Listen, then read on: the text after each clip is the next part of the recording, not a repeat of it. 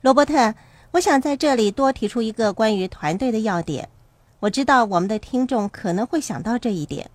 当我创建企业的时候，我需要雇员为我工作，也需要寻找投资者以及得到顾问和专家的协助。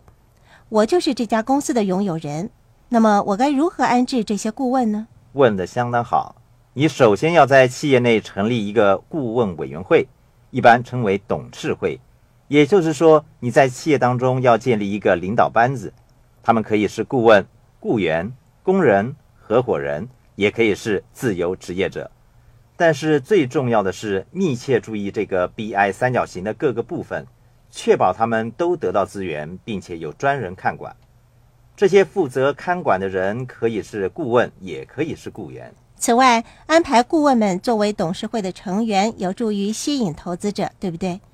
我记得你曾经说，只要企业管理得宜，赚钱便会轻而易举的。是的，人们犯的最严重的错误是，他们认为自己的产品是最重要的，他们关注的是产品，不是团队、顾问和使命。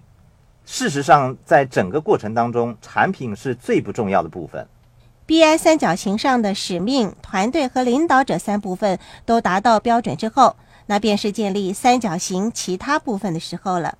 许多小型企业倒闭的原因之一，是因为他们没有一套完整的 BI 三角形技巧。